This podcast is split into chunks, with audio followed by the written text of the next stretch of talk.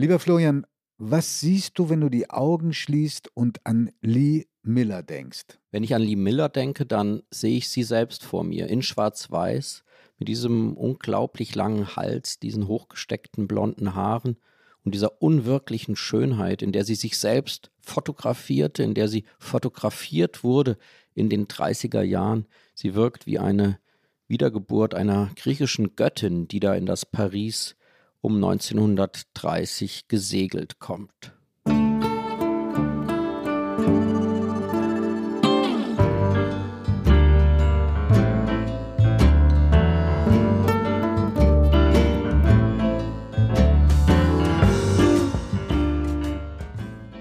Augen zu. Der Kunstpodcast mit Florian Illies und Giovanni Di Lorenzo.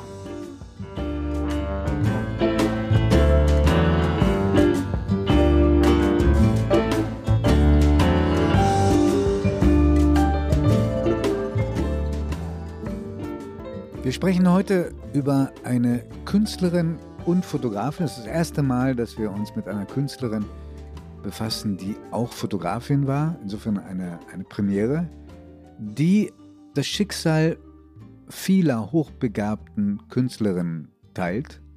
Nämlich sie galt lange Zeit als eine Art Muse. In diesem Fall als Muse von Picasso oder von Jean Cocteau oder von Man Ray.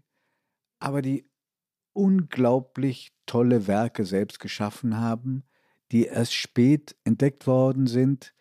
Im Fall von Lee Miller etwa zehn Jahre nach ihrem Tod. Und dazu hat diese Frau ein Leben geführt, das Stoff böte für mehrere Verfilmungen und ein Dutzend Romane. Ja, und das Tolle ist, dass es gerade verfilmt wird mit Kate Winslet in der Rolle als Lee Miller. Und ich glaube, dass das dann wirklich endlich dazu führen wird, dass dieser Name dieser Frau, dieser Fotografin zu einer der wichtigsten Künstlerinnen des 20. Jahrhunderts gehören wird. Denn wenn man sich diese Fotografien anschaut, die sie geschaffen hat, dann ist man auch heute noch eigentlich ja, man muss wirklich sagen, man, man, schaut sie mit offenen Augen an, ganz anders als unser Podcast verheißt, also nicht mit geschlossenen, sondern mit staunenden, offenen Augen über die Poesie, über die Brutalität, über die Erbarmungslosigkeit, über die Genauigkeit, über die Ästhetik, die sie in die Fotografie packt. Das zieht einem, wie man sagt, manchmal die Schuhe aus und manchmal zieht man den Hut vor Begeisterung über das, was sie geschaffen hat. Und um noch einen Teaser einzubauen, die Frage, die wir auch im Laufe dieses Podcastes streifen werden, ist, zumindest streifen werden, ist, wäre eine solche Fotografin heute noch politisch korrekt genug?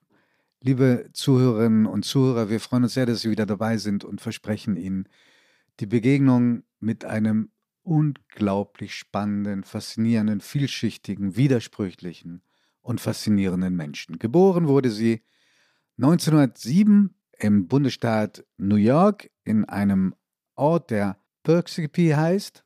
Bin äh, beeindruckt, wie gut du das aussprechen kannst. Ich ja, wollte das äh, bewusst weglassen. Ich habe lange sagen, geübt und mich aus mehreren Quellen informieren lassen. Angeblich ist das die richtige Aussprache. Hat zwei Brüder, beide sind äh, Flieger geworden später. Mutter stirbt relativ früh und sie hat ein entsetzliches Erlebnis in ihrer Kindheit. Sie wird mit sieben Jahren vergewaltigt von einem sogenannten Freund der Familie, der ihr auch noch eine Geschlechtskrankheit anhängt. Und damit aber nicht genug. Der Vater, der übrigens steinalt geworden ist, 98 Jahre und sie immer wieder auch besucht hat, der fängt an, sie im Alter von acht Jahren zu fotografieren. In allen Posen und auch nackt. Und das hält ungefähr 15 Jahre an und sie hat offenbar dagegen nie rebelliert. Also eine Geschichte fortgesetzten Missbrauchs. Oder siehst du das anders? Nein, die Rolle dieses Vaters ist eine sehr, sehr, sehr merkwürdige, weil diese Abhängigkeit, die sie weiterhin von ihm hat, ist sehr verstörend. Also Nacktaufnahmen von der Siebenjährigen, der Zehnjährigen, das setzt sich immer weiter fort. Er fotografiert sie weiterhin nackt. Und das Merkwürdige, was jetzt passiert, ist, als sie später mit den berühmtesten Revolutionären der Kunst zusammen ist, sie selbst revolutionäre Kunst schafft. Sobald Papa wieder in der Nähe ist und in der Stadt ist, dieser Theodor Miller, dann zieht sie sogar zu ihm. Sie ist hier in Hamburg, wo wir unseren Podcast heute aufnehmen, im Hotel Atlantik, zieht sie mit ihm ins Doppelzimmer. In Paris lässt sie sich als dann reife 30-Jährige in sexuellen Posen fotografieren von ihm. Da bestand ganz offensichtlich, ich bin kein Psychologe, aber es ist viel Arbeit für den Psychologen hier, da bestand ein ganz trauriges, emotionales Abhängigkeitsverhältnis, was dieser Vater ganz offensichtlich ausnutzte und immer wieder diese Nacktfotos bis in die 30er Jahre von seiner Tochter machte. Und in ihrer Psyche tiefe Spuren hinterlässt, das kann man den Tagebucheintragungen entnehmen. Dazu vielleicht noch später. Aber eins hat er ihr wenigstens mitgegeben, die Passion für das Fotografieren. Auch die Fähigkeit, die Fotos selbst zu entwickeln, also auch all diese das technische Know-how, das technische Know-how. Also Vater ist übrigens deutscher Abstammung gewesen, die Mutter schottisch-irischer.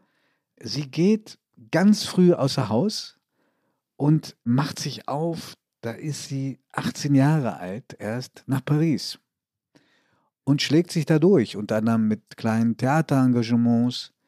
Und dann kehrt sie zurück nach New York, ist 19 Jahre alt und wird eines Tages in New York fast von einem Lastwagen überfahren. Und im letzten Moment, die Geschichte klingt wie aus einem kitschigen Film, wird sie gerettet von einem Mann mit einem wohlklingenden Namen, Condé Montrose Nast.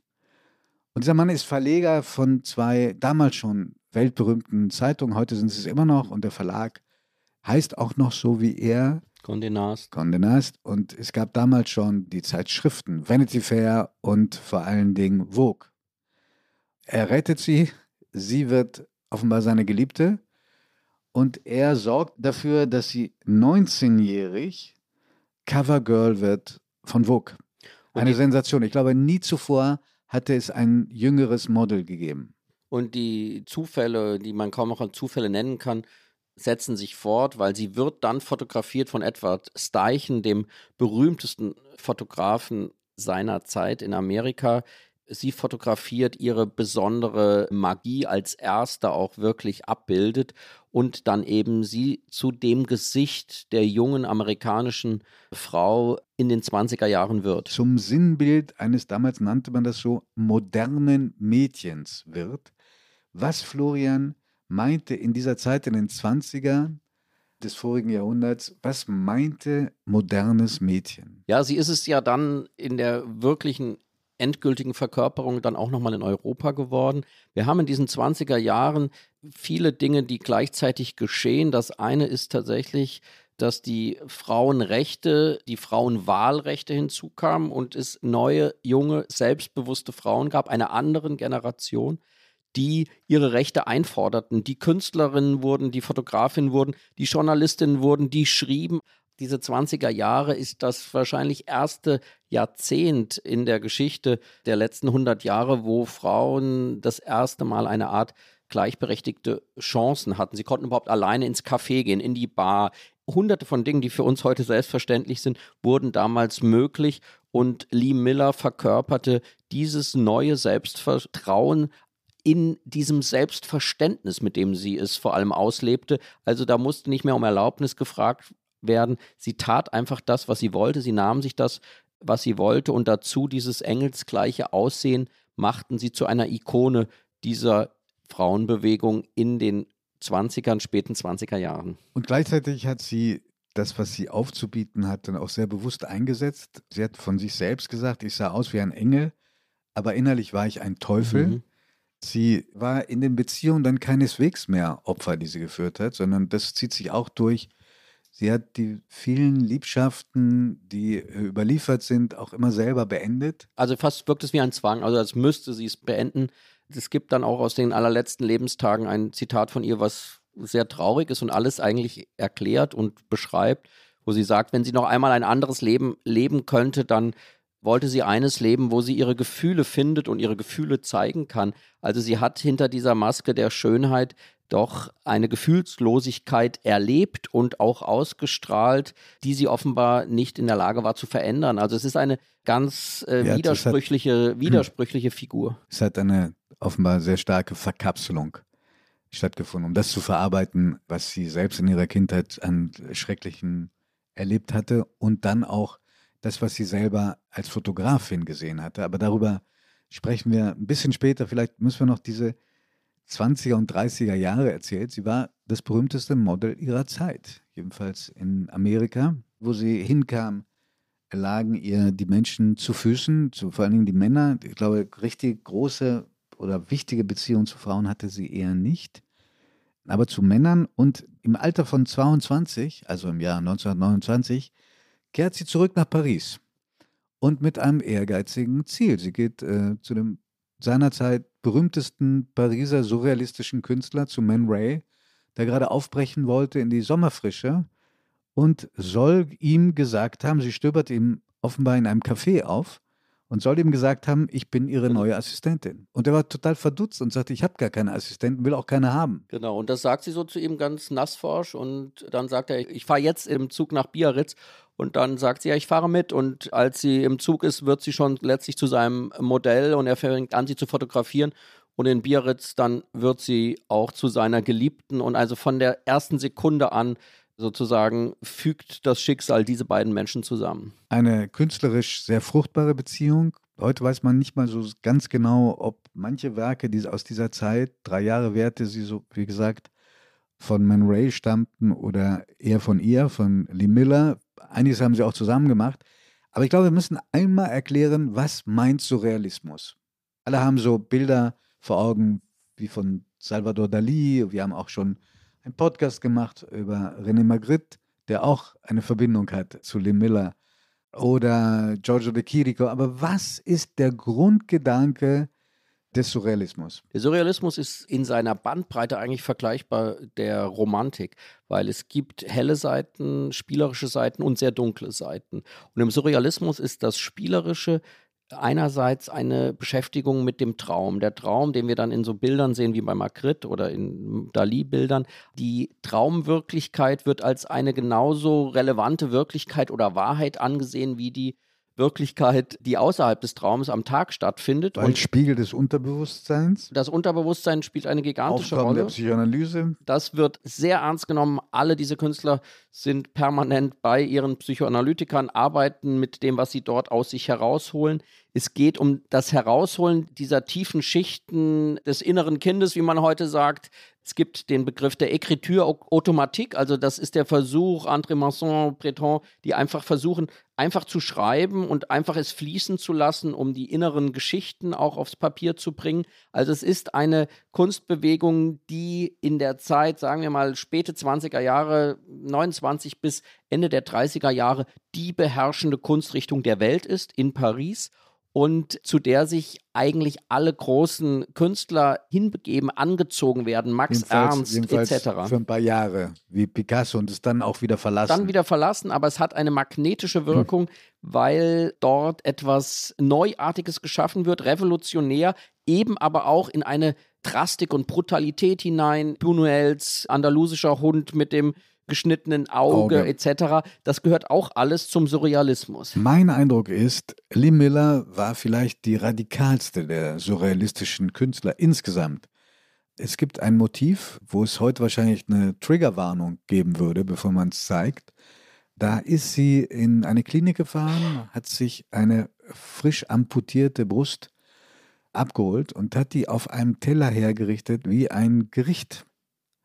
Ja, das, das ist, hat sie fotografiert. Also, das ist ein bis heute verstörendes Motiv. Bis heute heißt, heute ist es sogar fast gar nicht vorstellbar. Also eine Frau macht amputierte Brüste zu einem Kunstwerk, äh, macht sogar auf Tellern, richtet es wie ein Gericht an mit Soße darüber.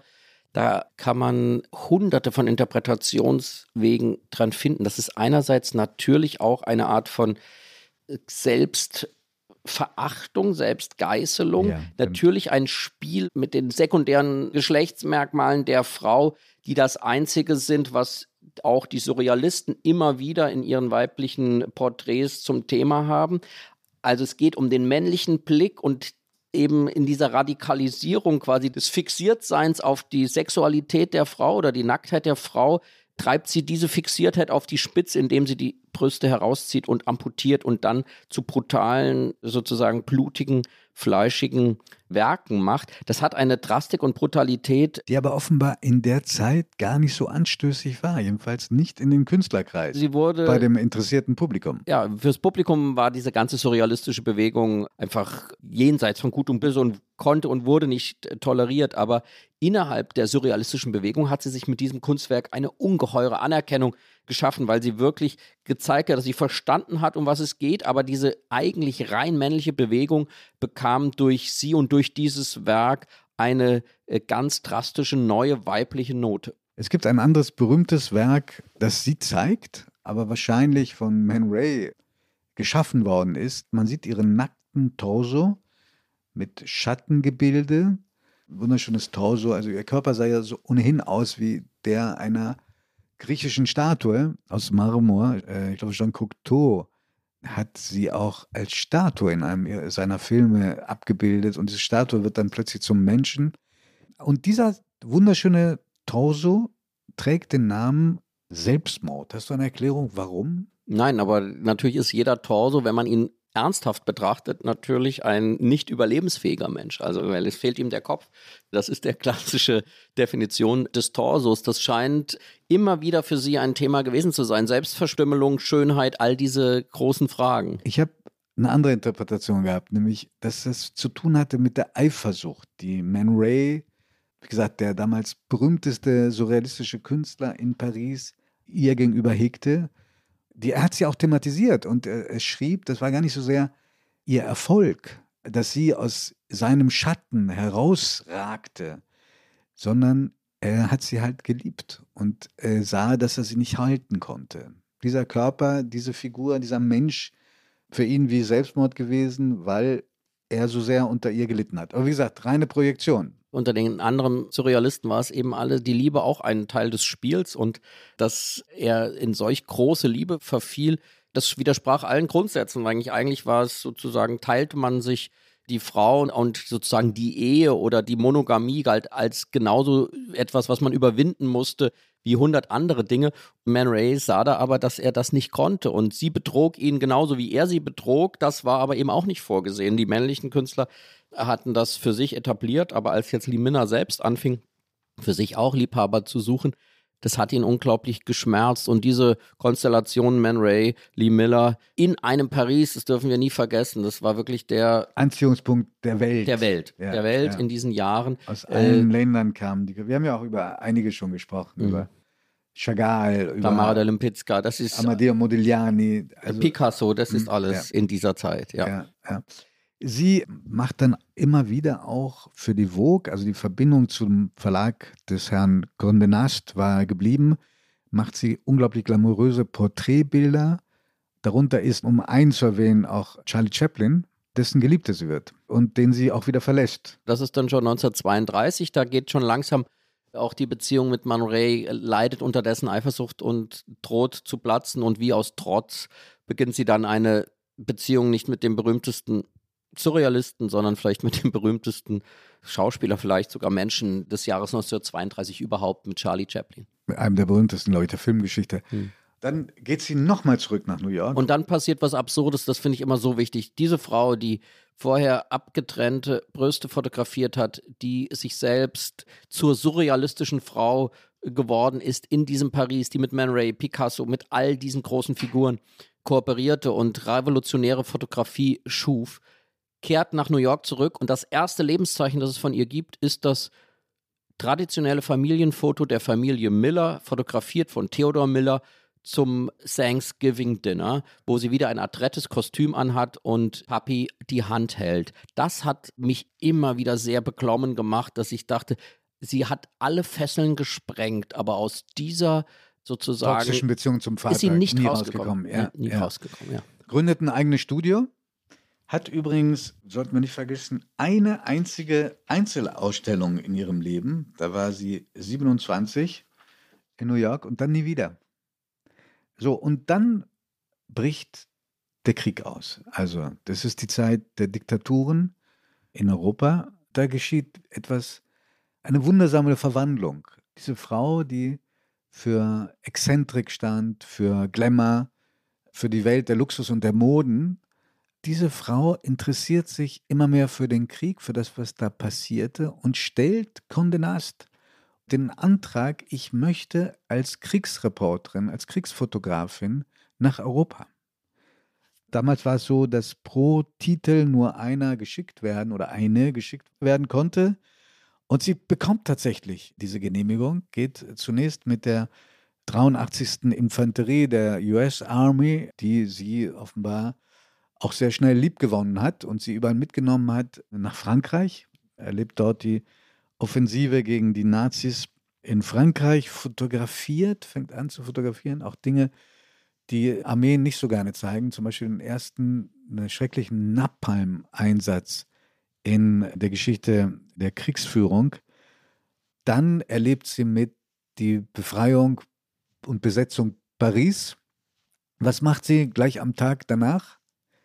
Sie geht zu Picasso, der sich sehr, sehr freut, der sie mindestens viermal porträtiert hatte und mit dem sie aber offenbar keine Liebesbeziehung hatte, was jedenfalls für Picasso sehr ungewöhnlich war. für sie auch. Für, beide, für, für beide, beide naja, gut, aber also äh, fast alle sie, Form im, der Annäherung. Im, ja. Im Gegenteil, sie, die blieben Zeit ihres Lebens eng befreundet. Hat sie später auch, als sie verheiratet war mit einem surrealistischen Maler und Biografen, Roland Penrose, hat er sie besucht in Amerika.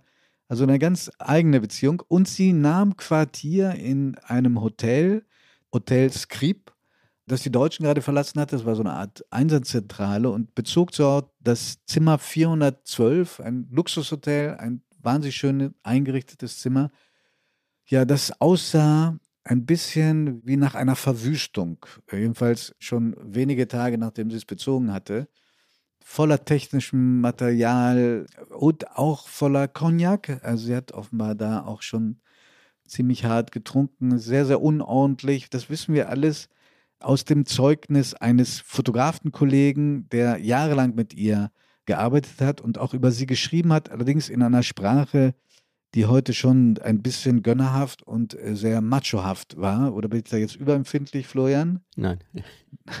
Einem Fotografen der legendären Zeitschrift Live, David E. Sherman, mit dem sie dann nach Nazi-Deutschland geht. Und zwar in den Tagen, als die Nazis endlich den Krieg verloren. Ende April 1945. Da wiederum eine neue Wandlung. Sie fragt nämlich, ob sie auch schreiben kann. Und sie fängt von einem Tag zum anderen an zu schreiben. Und zwar in einer Qualität, die mich berufsbedingt wirklich umgehauen hat. Ging, ging mir ganz genauso. Also das ist vielleicht schon vorweggenommen auch das, was später als New Journalism bezeichnet wurde. In einer Klarheit und auch Subjektivität, die einen sofort in den Bann zieht. Mir ging es ganz genauso. Es gibt da diesen Sport, eben, das ist das altväterliche. David Sherman, der sagt, vorher hätte sie nur Einkaufszettel geschrieben. Wie sie dann jedenfalls schreibt, das hat eigentlich genau dieselben qualitativen Vorzüge wie ihre Fotografie.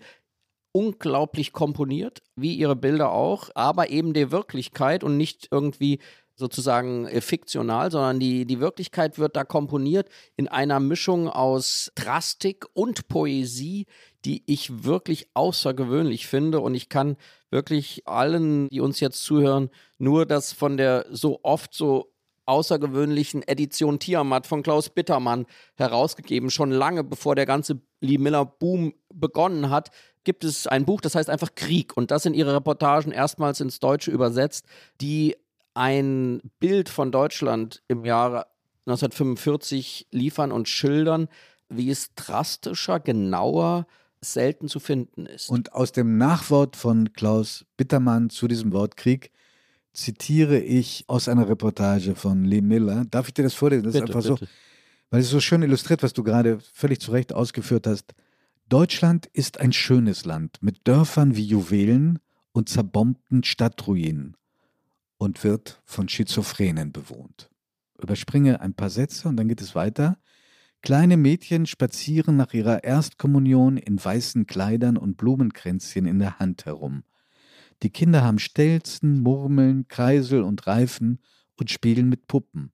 Mütter nähen, putzen und backen, Bauern pflügen und eggen, alles wie bei richtigen Menschen. Aber das sind sie nicht. Sie sind der Feind. Dies ist Deutschland und es ist Frühling. Auch ein verstörender Text. Sie hat zeitlebens die Deutschen verachtet, ja gehasst.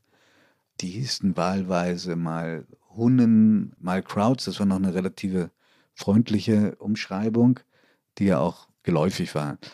Das ging so weit, dass sie in einer Tagebucheintragung, da war sie schwanger, sie wurde ja Mutter dann nach dem Krieg. Anthony kam auf die Welt. Im Tagebuch, als sie schwanger war, wünschte sich, dass der Sohn keine Deutsche je ehelichen würde.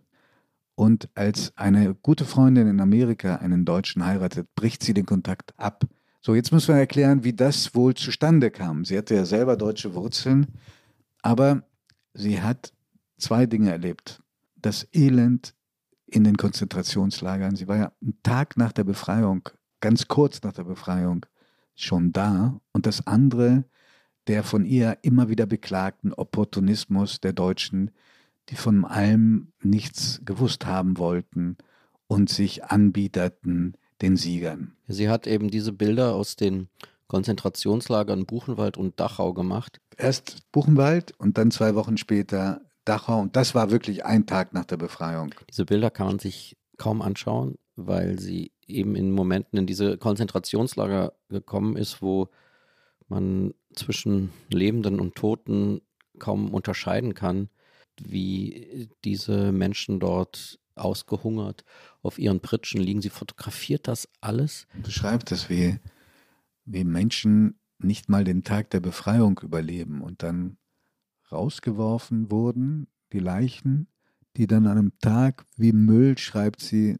am Tag danach abgeholt wurden. Routinemäßig. Und du hast ja eingangs gefragt, ist diese Form der Fotografie, die sie dort macht, heute noch denkbar oder heute noch möglich, wenn man das jetzt mal als im Sinne des Journalismus, Fotojournalismus, der Moralkodex unserer Zeit sieht. Sie ist ganz eindeutig parteiisch und sie ist ganz eindeutig Zeugin der Anklage. Also sie geht dort als Zeugin hin, aber der Anklage gegen dieses Deutschland. Und man muss aber eben sagen, gerade weil diese Fotografien nicht neutral sein wollen, gerade weil sie anklagen wollen, entstehen wahrscheinlich solche ikonischen Bilder des Grauens. Und in tragischer Voraussicht, was dann passieren würde, nämlich dass bis heute Menschen die Authentizität der Bilder aus den Konzentrationslagern anzweifeln, kabelt sie nach Amerika in den Kondenast Verlag, bitte Buchenwald, da ging es um die Bilder von Buchenwald, bitte druckt diese Bilder, sie sind echt, sie sind wahr. Also sie hatte offenbar schon die Sorge, dass die Bilder dieser Verbrechen, dieser unfassbaren Verbrechen als zu hart angesehen werden könnten. Oder dass es Menschen geben könnte, die sagen, das ist gestellt. Werbung. Liebe Hörerinnen und Hörer, kennen Sie schon das Kunstmagazin der Zeit? Mit der Weltkunst erleben Sie jeden Monat die schönsten Seiten der Kunst. Sie wollen das Magazin unverbindlich testen? Dann bestellen Sie Ihr persönliches Kennenden-Exemplar gratis unter www.zeit.de/slash Weltkunst-Podcast.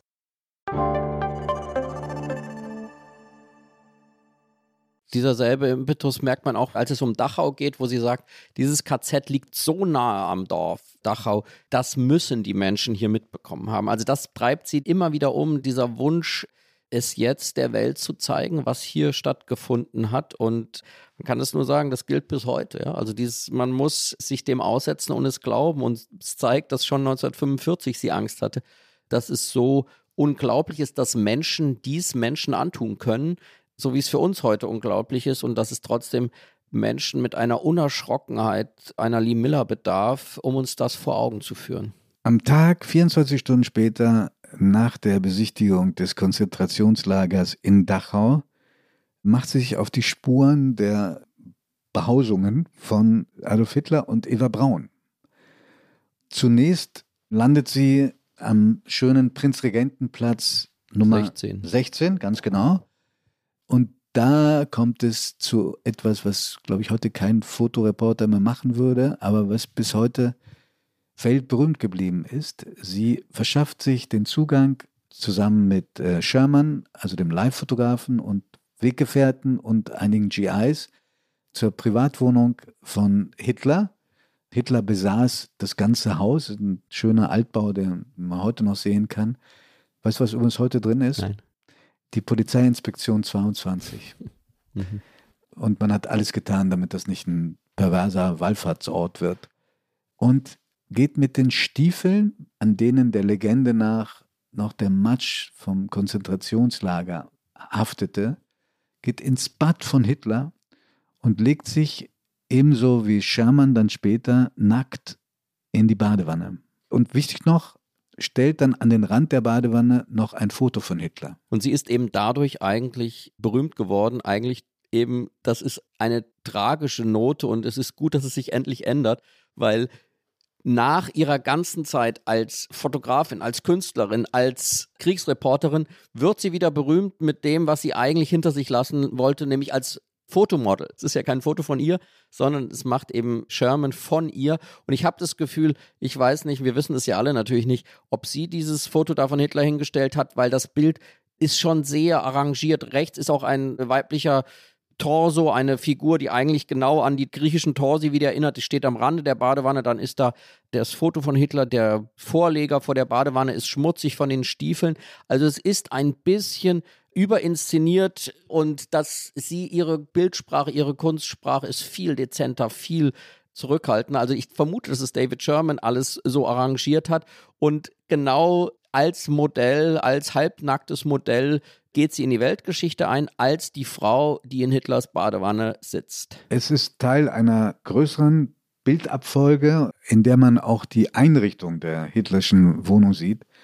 Man muss sagen, abgrundtief hässlich. Ja, das ist die Banalität des Bösen, wie Hannah Arendt das genannt hat. Das ist die Bildstrecke dazu. Ja, ja. stand ein Klavier rum in einer Ecke, das musste wohl sein, aber die Bilder, die Sessel, der Tisch, nichts verrät, auch nur ein Hauch von Kultiviertheit. Äh, es gibt einen Punkt, der mich sehr berührt, dass in dem Moment, in dem Lee Miller in die Badewanne von Adolf Hitler am Prinzregentenplatz in München. Ein ganz steigt. besonderer Tag, der 30. April. An diesem Tag ermordet sich Adolf Hitler in Berlin im Führerbunker, also in denselben Minuten, Stunden, in denen diese Form der ja Inbesitznahme seines Intimsten, seiner Badewanne geschieht, nimmt er sich das Leben. Sie geht dann weiter in die Wasserburger Straße 12, da war das ein Familienhaus von Eva Braun. Da legt sie sich ins Bett.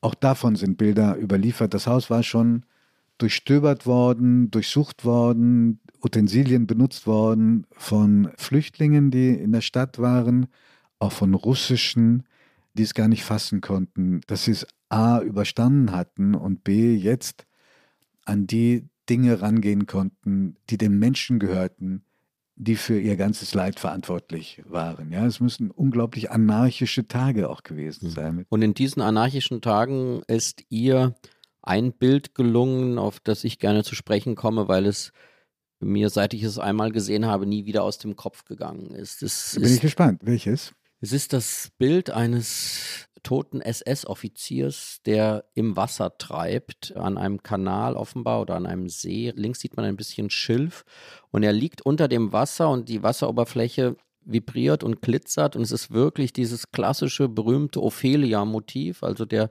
toten Märchenfigur im Wasser. Da liegt aber eben ein SS-Offizier tot in Uniform und wie sie auf ihn blickt, da in diesem Blick liegt, glaube ich, alles, was man über die menschliche Natur wissen muss, in seiner Drastik, in seiner Erbarmungslosigkeit, in der Kälte, die sie da äußert, in der sie aber auch zeigt, mit welcher Kälte dieser Mann vermutlich seine letzten Jahre verbracht hat. Also diese ist für mich eine ikonische Bilddarstellung der großen Tragödie, der menschlichen Tragödie, dieses Abgrunds. Aber, aber auch der, der Bosheit. Ja. Der menschlichen Bosheit, des Bösen. Ja. Gilt das, was du gerade gesagt hast, für dieses Bild auch für ein anderes Bild, das für mich nicht zu vergessen ist? Das ist der Blick in einem Raum, in dem ehemalige KZ-Wächter mit zerschlagenem Gesicht in die Kamera schauen.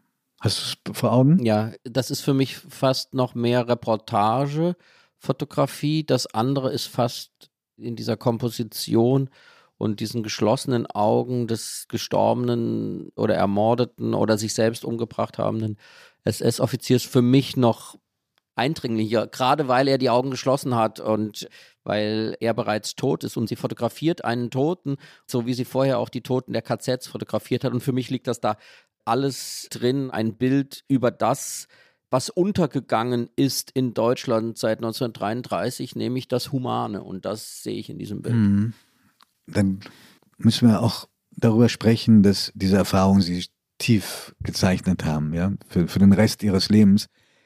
Es gibt ein ganz berühmtes Bild von ihr. Da treiben amerikanische Soldaten adrett angezogene deutsche Frauen durch das Konzentrationslager Buchenwald.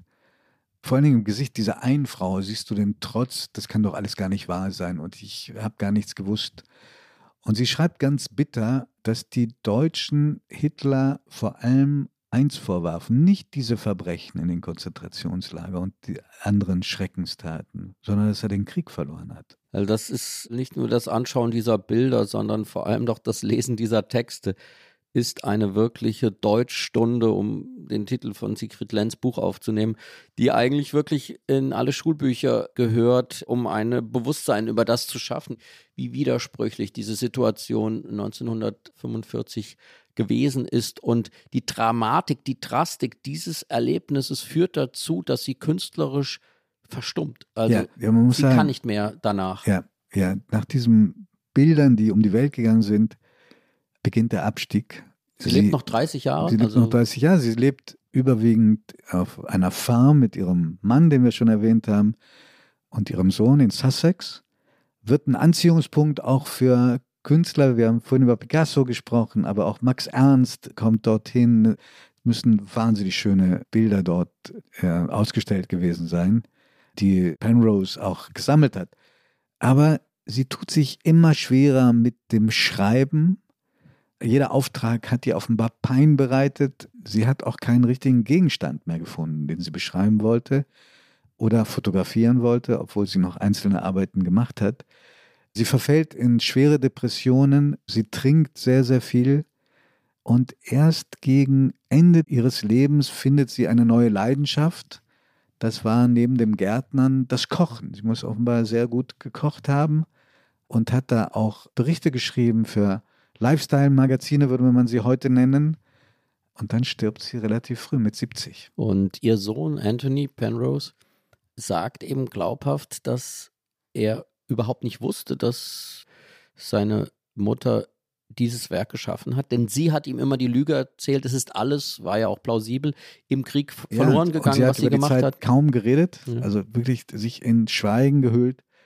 Und dann auch wieder wie aus einem Film, wir werden ja bald einen sehen über ihr Leben, auf dem Dachboden in mehreren Schrankkoffern war dieses künstlerische Erbe, einmalige Erbe.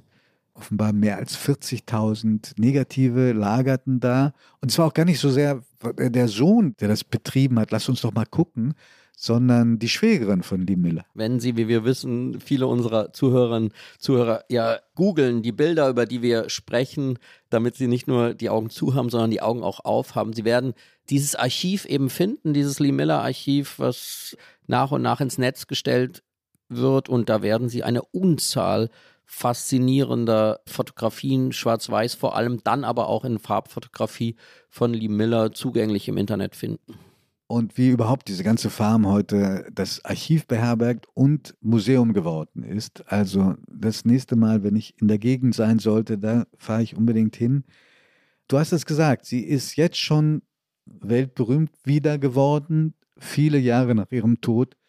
Und deine Prognose ist, sie wird noch mehr aufgewertet werden. Ja, weil es, glaube ich, neben dem, was sie fotografiert hat, neben dieser Zeitzeugenschaft im Paris der Surrealisten und im Ende des Nazi-Deutschlands vor allem die Qualität, die fotografische Qualität ihrer Kunst immer mehr sichtbar wird und sie zu einer der großen Fotografinnen des 20. Jahrhunderts zu zählen ist. Sie war übrigens nicht die einzige Fotografin, auch nicht die im Krieg und sie war auch nicht die einzige Berichterstatterin. Da sind viele vergessen worden. Am bekanntesten ist noch Martha Gallhorn, weil sie auch die Frau war von Hemingway. Und eine andere Fotografin, die dann bei Magnum ganz groß rausgekommen ist, nämlich Margaret Burke White ist dir wahrscheinlich mhm. mehr als ein Begriff. Ja? Vielleicht kommen wir auf diese Frauen auch nochmal zurück in einem anderen Podcast. Die Beschäftigung mit dem Leben und dem Werk von Lee Miller war jetzt wochenlang ein fantastisches, manchmal trauriges, aber sehr erhellendes Abenteuer. Ich möchte es nicht missen. Ja, ich glaube, es erzählt so unglaublich viel über Europa in den Jahren zwischen 1929 und 1945 wie kaum ein anderes künstlerisches Leben. Es erzählt von der Faszinationskraft, die Paris hatte für die Amerikaner, die dorthin kamen wie sie und dann für die Abscheu, die sie empfunden haben, als sie gesehen haben, was die Deutschen angerichtet haben. Und bald wird es auch in Deutschland, in Hamburg genauer gesagt, also bei uns Gelegenheit geben, das Werk von ihr teilweise zu sehen, nämlich im Buceros Kunstforum. Ich hoffe, dass Ihnen dieser Podcast Freude bereitet hat, dass er Ihr Interesse geweckt hat. Und wir bereiten bereits den nächsten vor. Wir freuen uns, dass Sie zugehört haben und freuen uns, wenn Sie in vier Wochen wieder dabei sind, wenn es heißt Augen zu. Vielen lieben Dank.